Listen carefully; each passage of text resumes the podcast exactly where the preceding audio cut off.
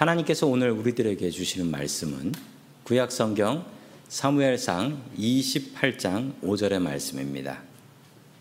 사울이 블레셋 사람들의 군대를 보고 두려워서 그의 마음이 크게 떨린지라. 아멘. 초등학생 아들이 잠도 자지 않고 열심히 기도를 하고 있는 거예요. 엄마가 아, 들이 무슨 기도를 열심히 하나 엿들어 보았습니다. 그랬더니 아들이 이렇게 기도하는 거예요. 사랑하는 주여, 로마를 프랑스의 수도로 바꿔 주시옵소서. 엄마가 깜짝 놀라서 아들에게 물어봤습니다. 프랑스 수도는 파리인데 왜 로마가 되게 해달라고 하냐? 그런 기도 하나님께서 안 들어주신다. 그랬더니 아들이 이렇게 얘기했대요. 엄마, 오늘 지리 시험에서 내가 답을 잘못 적었거든요. 로마가 프랑스의 수도가 되어야 합니다. 밤새 이런 기도 해보십시오. 이거 하나님께서 응답해 주실까요? 어, 엉뚱한 기도를 하고 오늘 말씀해 보면 엉뚱한 기도를 하고 응답받지 못하는 사람 이야기가 나옵니다. 이 사람은 뭐가 문제가 있을까요? 첫 번째 하나님께서 우리들에게 주시는 말씀은 기도를 훈련하라라는 말씀입니다. 기도는 당연히 마땅히 훈련을 해야 합니다. 안 그러면 잘 되지 않아요. 지난 이야기를 이어갑니다. 갈멜로 도망갔던 다윗은 이 나발이라는 악당을 만나게 되는데 이 나발은 다윗을 모욕하고 다윗은 그 나발에게 복수를 하려고 합니다. 그렇지만 나발의 지혜로운 아내인 아비가일이 지혜롭게 중재를 했고 다윗의 화는 풀리게 되지요. 그러나 다윗은 계속 도망자 생활을 하게 되고 끝내는 블레셋이라는 곳으로 외국으로 도망까지 가게 됩니다. 자, 계속해서 사무엘상 28장 4절의 말씀 같이 봅니다. 시작. 바로 그때 군대가 모여서 수넴의 진을 쳤다. 사울도 온 이스라엘 군을 집결시켜 길보아 산에 진을 쳤다. 아멘. 블레셋 군대가 또 이스라엘로 쳐들어왔습니다. 사울 왕도 이스라엘 군을 모두 불러 모았고 길보아 산에 진을 쳤지요. 그러나 사울 왕은 이번 전투가 너무나 두려웠습니다.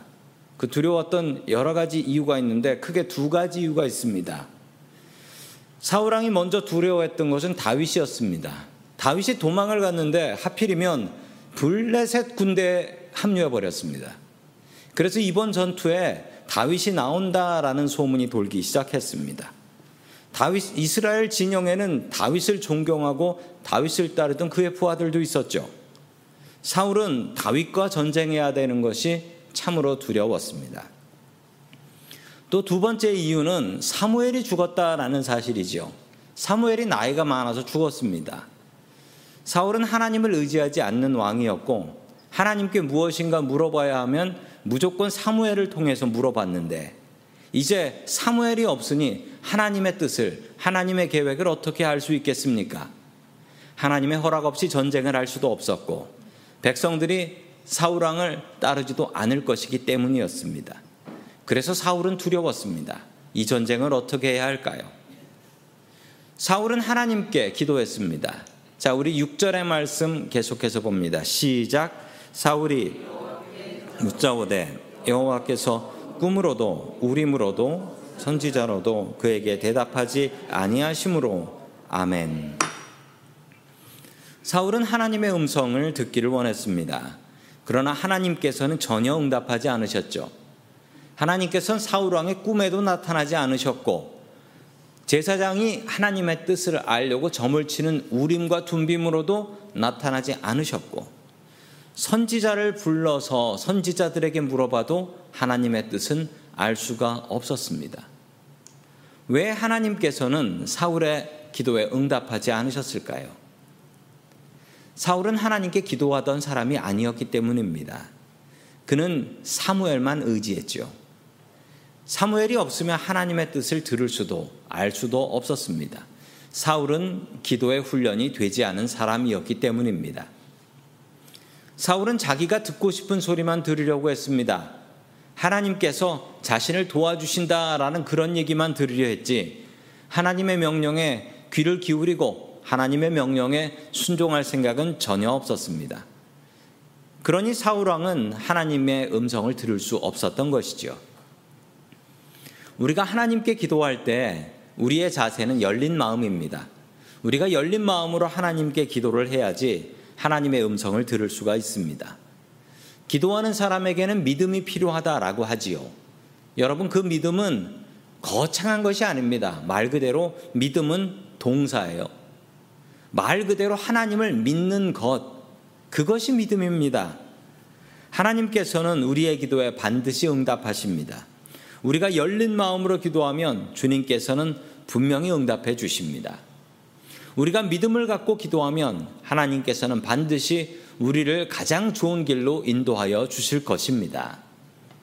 기도의 훈련을 하십시오. 평생 기도라고는 제대로 해보지도 않았던 사우랑은 전쟁을 앞두고 조급한 마음으로 하나님을 찾아보지만 그는 하나님의 음성을 들을 수가 없었습니다. 정말 괴로운 일을 만난 사람 기도할 수 없습니다. 왜냐하면 기도의 훈련을 하지 않았기 때문에 입이 떨어지지 않습니다. 말이 떨어지지 않아요. 성도님들은 기도의 훈련을 하고 계신가요? 힘든 일을 닥쳤을 때 기도해야지 이런 생각하지 마십시오. 늘 기도하세요. 기도의 훈련을 하는 믿음의 사람들 될 수 있기를 주님의 이름으로 간절히 축원합니다. 아멘. 두 번째 하나님께서 우리들에게 주시는 말씀은 사탄은 우리를 속이려 한다라는 말씀입니다. 사탄은 우리를 속이려 한다. 사탄이 어느 가난한 청년을 찾아갔답니다. 그리고 사탄이 그 가난한 청년에게 쟁반에 10개의 잔을 보여주더래요. 그러면서 이렇게 얘기했습니다. 여기 9개의 잔에는 꿀이 들어있고 한 잔은 독이 들어있다네. 자네가 여기 있는 잔 중에 꿀이 든 잔을 마시게 된다면 나는 자네가 필요한 만큼 돈을 주겠네. 청년은 90%의 확률이니 한번 믿어보고 도전을 했습니다.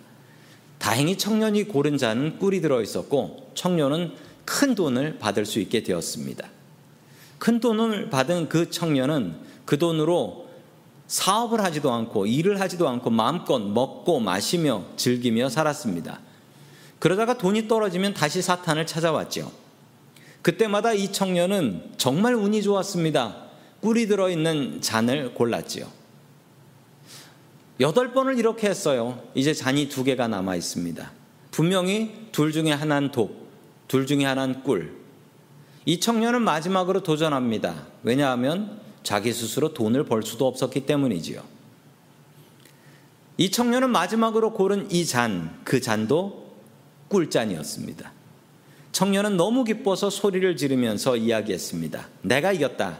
내 돈 내놔. 이 바보야. 사탄은 마지막 남은 잔을 물끄러미 바라보더니 그냥 그 잔을 집어서 마셔버렸습니다. 그리고 이렇게 얘기했죠. 내가 바보라고? 네가 더 바보다. 원래부터 여기엔 독이 없었어. 너는 귀한 인생과 시간을 술과 마약으로 망쳐버렸지. 너는 나한테 완전히 속은 거야. 사탄이 어떤 존재인지를 잘 알려주는 이야기입니다. 사탄의 별명은 속이는 자입니다. 사탄은 늘 우리를 속이려고 합니다. 오늘 이야기에서도 사탄은 속임수를 씁니다. 에덴 동산에서도 사탄은 아담과 하와를 속여서 그 에덴 동산에서 끌어냈지요. 항상 깨어 있어야 합니다. 그래야 사탄의 속임수에 넘어가지 않기 때문이지요. 사울왕은 사무엘을 꼭 만나야 했습니다. 사무엘이 아니면 하나님의 뜻을 알 수가 없었기 때문이지요. 그래서 사울왕은 머리를 씁니다. 사울왕은 엔돌이라는 곳에 있었던 신접한 여인 하나를 찾습니다. 그 여자는 무당이었고 죽은 영혼을 불러 올리는 능력이 있는 사람이었죠. 자, 계속해서 14절의 말씀을 같이 봅니다. 시작. 사울이 그에게 이르되 그의 모양이 어떠하냐 하니 그가 그가 겉옷을 입었나이다 하더이다. 사울이 그가 사무엘인 줄 알고 그의 얼굴을 땅에 대고 절하니라. 아멘. 이 무당이 사무엘의 영혼을 불러 올립니다. 죽기 전에 사무엘의 모습 그대로네요. 사무엘이 입었던 겉옷을 입었고 그리고 사무엘의 말투와 그리고 사무엘의 목소리로 이야기를 하고 있습니다. 사무엘이 분명합니다. 자, 계속해서 18절의 말씀을 같이 봅니다. 시작. 내가 여호와의 목소리를 순종하지 아니하고 그의 진노를 아말렉에게 쏟지 아니하였으므로 여호와께서 오늘 이 일을 내게 행하셨고 아멘. 사울 왕이 저질렀던 잘못을 너무나 잘 기억하고 있습니다. 왜냐하면 사울 왕이 아말렉과 전쟁하면서 하나님께 순종하지 않아 하나님께 버림을 받았거든요. 사울 왕은 사무엘의 영혼 앞에 무릎을 꿇습니다. 말마다 옳은 말이었고 바로 사무엘이었기 때문이지요. 그런데 여기서 의문이 되는 질문이 있습니다. 죽은 사람이 귀신이 되어 세상에 다시 돌아올 수 있나요? 이거는 미신이지요. 이건 성경에 나오는 이야기가 아니고 그거 그거 나오는 이야기인데라고 생각하시는 분은 옛날에 전설의 고향을 보신 거예요. 그 전설의 고향에 보면 그렇게 나오죠. 예, 원한에 맺혀 죽은 귀, 사람이 귀신이 돼가지고 막 돌아다니면서 사람 괴롭히고 다니고. 성경에는 죽은 사람이 귀신이 된다는 얘기가 단 한마디도 없는데 그 딱 한 번 나오는 이야기가 바로 이 이야기예요. 그래서 우리는 헷갈립니다. 사람이 죽으면 귀신이 되는 건가? 그런데 이건 절대 있을 수 없는 이야기입니다. 하나님께서 만드신 세상에선 그러는 법이 없어요. 제가 전에 살던 집에 그 옆집에 한국 분이 계셨는데요. 한 번은 그분들하고 이제 식사하면서 이야기할 기회가 있었는데 그분들이 원래 교회 잘 다니셨던 분들이라고 하시더라고요. 그 아내분이 이렇게 얘기하셨는데 자기가 청년 때 다녔던 교회가 이상한 교회였대요. 이상한 교회였는데 그 교회에서는 이렇게 가르쳤대요. 사람이 죽으면 귀신이 되어서 사람을 괴롭힌다는 거. 산 사람을 괴롭히고 다닌대요. 그리고 사람이 병이 걸리는 이유가 이제 귀신 붙어서 그런 거다라고 가르쳤고 그래서 병에 걸리면 병원을 가지 않고 교회 와서 기도해서 나와야 한다. 병원 가면 절대 안 된다라고 가르쳤대요. 그래서 이분이 청년 때부터 소화가 잘 안 됐는데 이 교회 다니면서 이제 병원을 가면 안 된다라고 가르치니까 기도만 하다가 병이 더 커져서 그 만성 위장병이 되어 버렸다라고 어, 후회를 하시더라고요. 이처럼 죽은 사람이 귀신이 되는 것이 아닙니다. 성경에는 그런 얘기 단 한 번도 나오지 않습니다. 죽은 사람은 절대로 다시 이 땅에 돌아올 수 없습니다. 그러면 귀신은 뭐냐? 귀신은 사탄의 부하들이다. 이렇게 생각하시면 돼요. 오늘 말씀에 나온 사무엘은 진짜 사무엘이 아닙니다. 사울이 사울을 속이기 위해서 사탄이 사무엘의 모습으로 나타난 것입니다. 사탄은 사무엘의 모습으로 나와서 사실과 거짓말을 섞어서 사울을 속이고 있는 것이죠. 사탄의 속임수에 넘어가지 마십시오. 사탄은 조용히 우리들의 마음속에 찾아옵니다. 그리고 진실 같은 거짓말을 늘어놓습니다. 진실 같은 거짓말이에요. 절대로 넘어가지 마십시오. 제가 군대에 있을 때 저는 공군에서 근무했는데 공군 전투기 조종사를 하나 키우려면 10년이 걸린대요. 그리고 공군 전투기 조종사를 키우는데 드는 돈이 그 당시 돈으로 한 명당 30억 정도가 든다라고 했습니다. 정말 오랜 시간과 그리고 오랜 많은 돈이 들어가지요. 그 조종사들이 훈련을 하면서 제일 중요한 훈련 하나를 받는데 그 훈련이 뭐냐면 계기 비행 훈련이라는 걸 받아요. 계기 비행 훈련.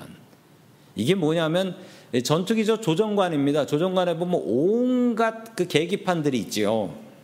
그런데 이 훈련이 뭐냐면 자신이 보는 것을 믿는 게 아니고 자신이 경험하는 걸 믿는 게 아니고 오직 계기판을 믿는다. 왜냐하면 구름이 뜬 날 안 보이는데 떠야 되기도 하고요. 사람이 전투기 타고 다니면서 뭐 힘들면은요, 앞뒤가 바뀌고 위아래가 바뀌게 느껴진대요. 그러면 사고 치는 거죠. 그래서 조종사 훈련을 할 때 정말 중요한 건 내가 보는 것을 믿는 게 아니고 계기판을 믿어야지 산다는 거예요. 제가 부대에 있었을 때도 한번 사고가 났습니다. 이 조종사가 거꾸로 비행을 하고 있었는데 뒤집어서 그런데 이 조종사가 너무 피곤해가지고 헷갈린 거예요. 하늘도 파랗고 바다도 파라니까 바다가 하늘인 줄 알고 들어가서 죽었어요. 계기판은 위아래가 바뀌었다라고 이야기를 하는데 내가 보기엔 둘 다 파라니까 내 경험을 믿으면 죽는 거예요. 그걸 조종사들은 배웁니다. 내 경험을 따라가지 않는 것. 성도 여러분, 예수 믿는 사람도 똑같습니다. 우리가 따라가야 될 것은 하나님의 말씀을 의지하는 것입니다. 사탄은 늘 우리의 경험을 의지하게 합니다. 내가 귀신을 봤는데 라고 하면서 나의 경험을 더욱더 의지하게 해요. 그러나 성도 여러분, 그러면 죽고 망하는 겁니다. 항상 주님의 말씀을 의지하세요.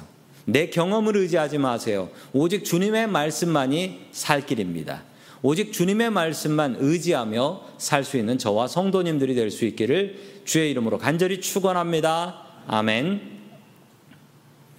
마지막 세 번째로 하나님께서 우리들에게 주시는 말씀은 정해진 운명은 없다라는 말씀입니다.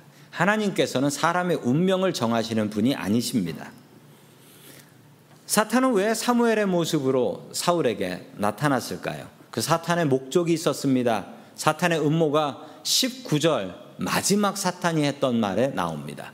자, 우리 같이 읽습니다. 시작.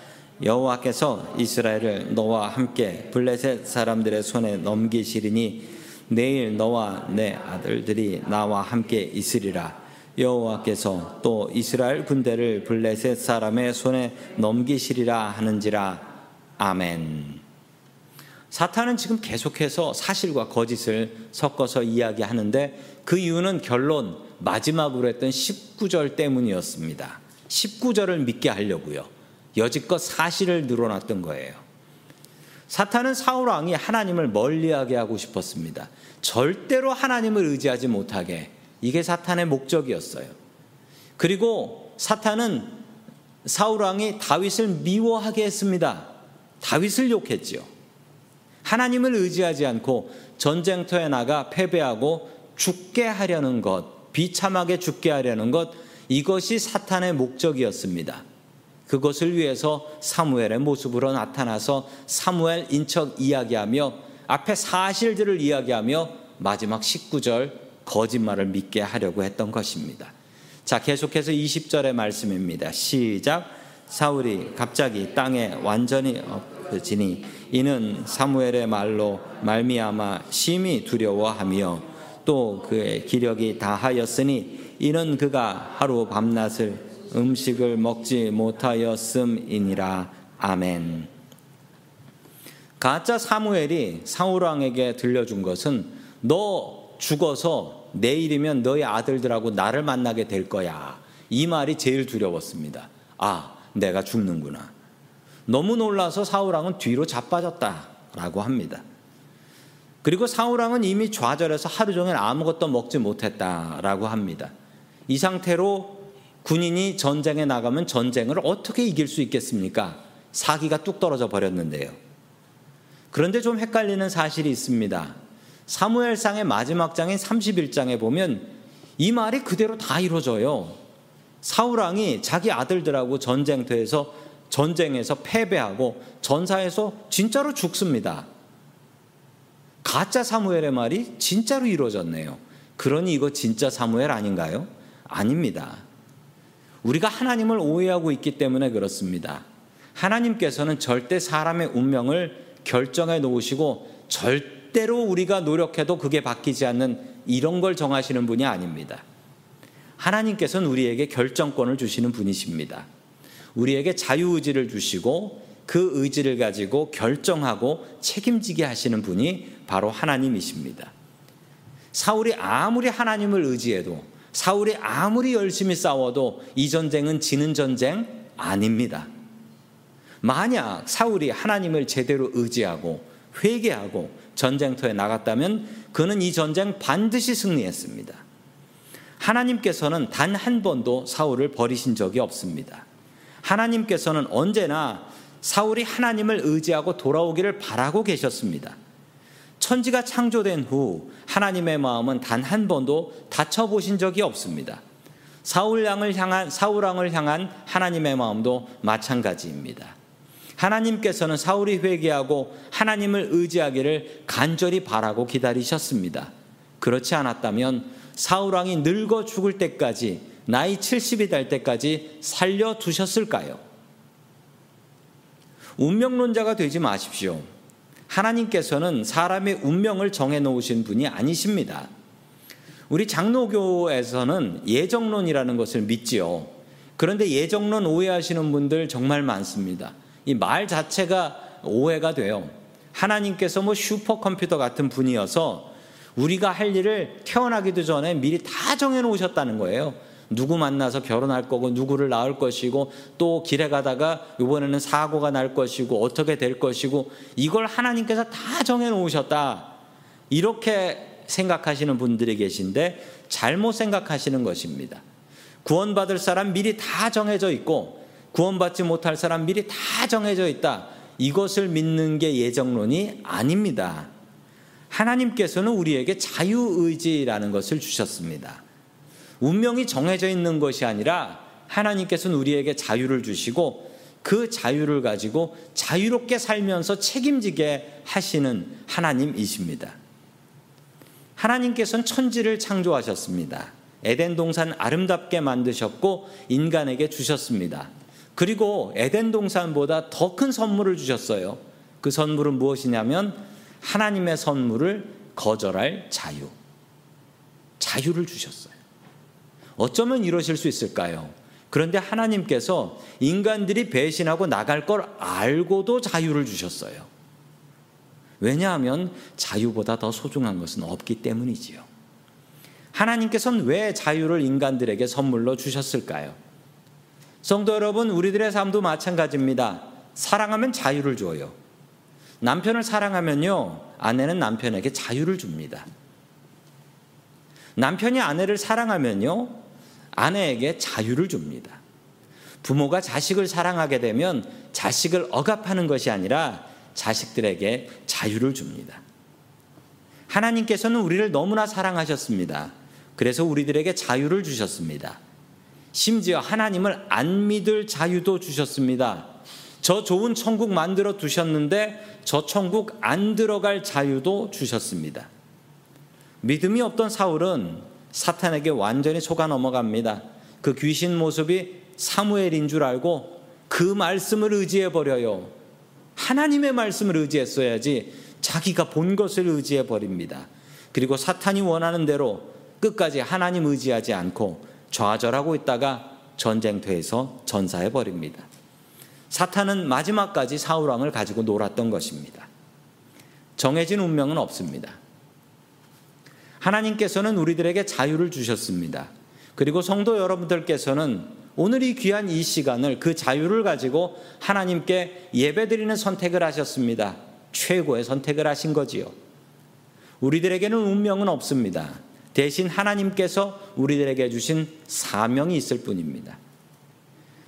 여러분들이 가지고 있는 운명을 알려고 하지 마십시오. 그런 건 존재하지도 않습니다. 대신 성도 여러분들에게 하나님께서 주신 사명을 기억하십시오.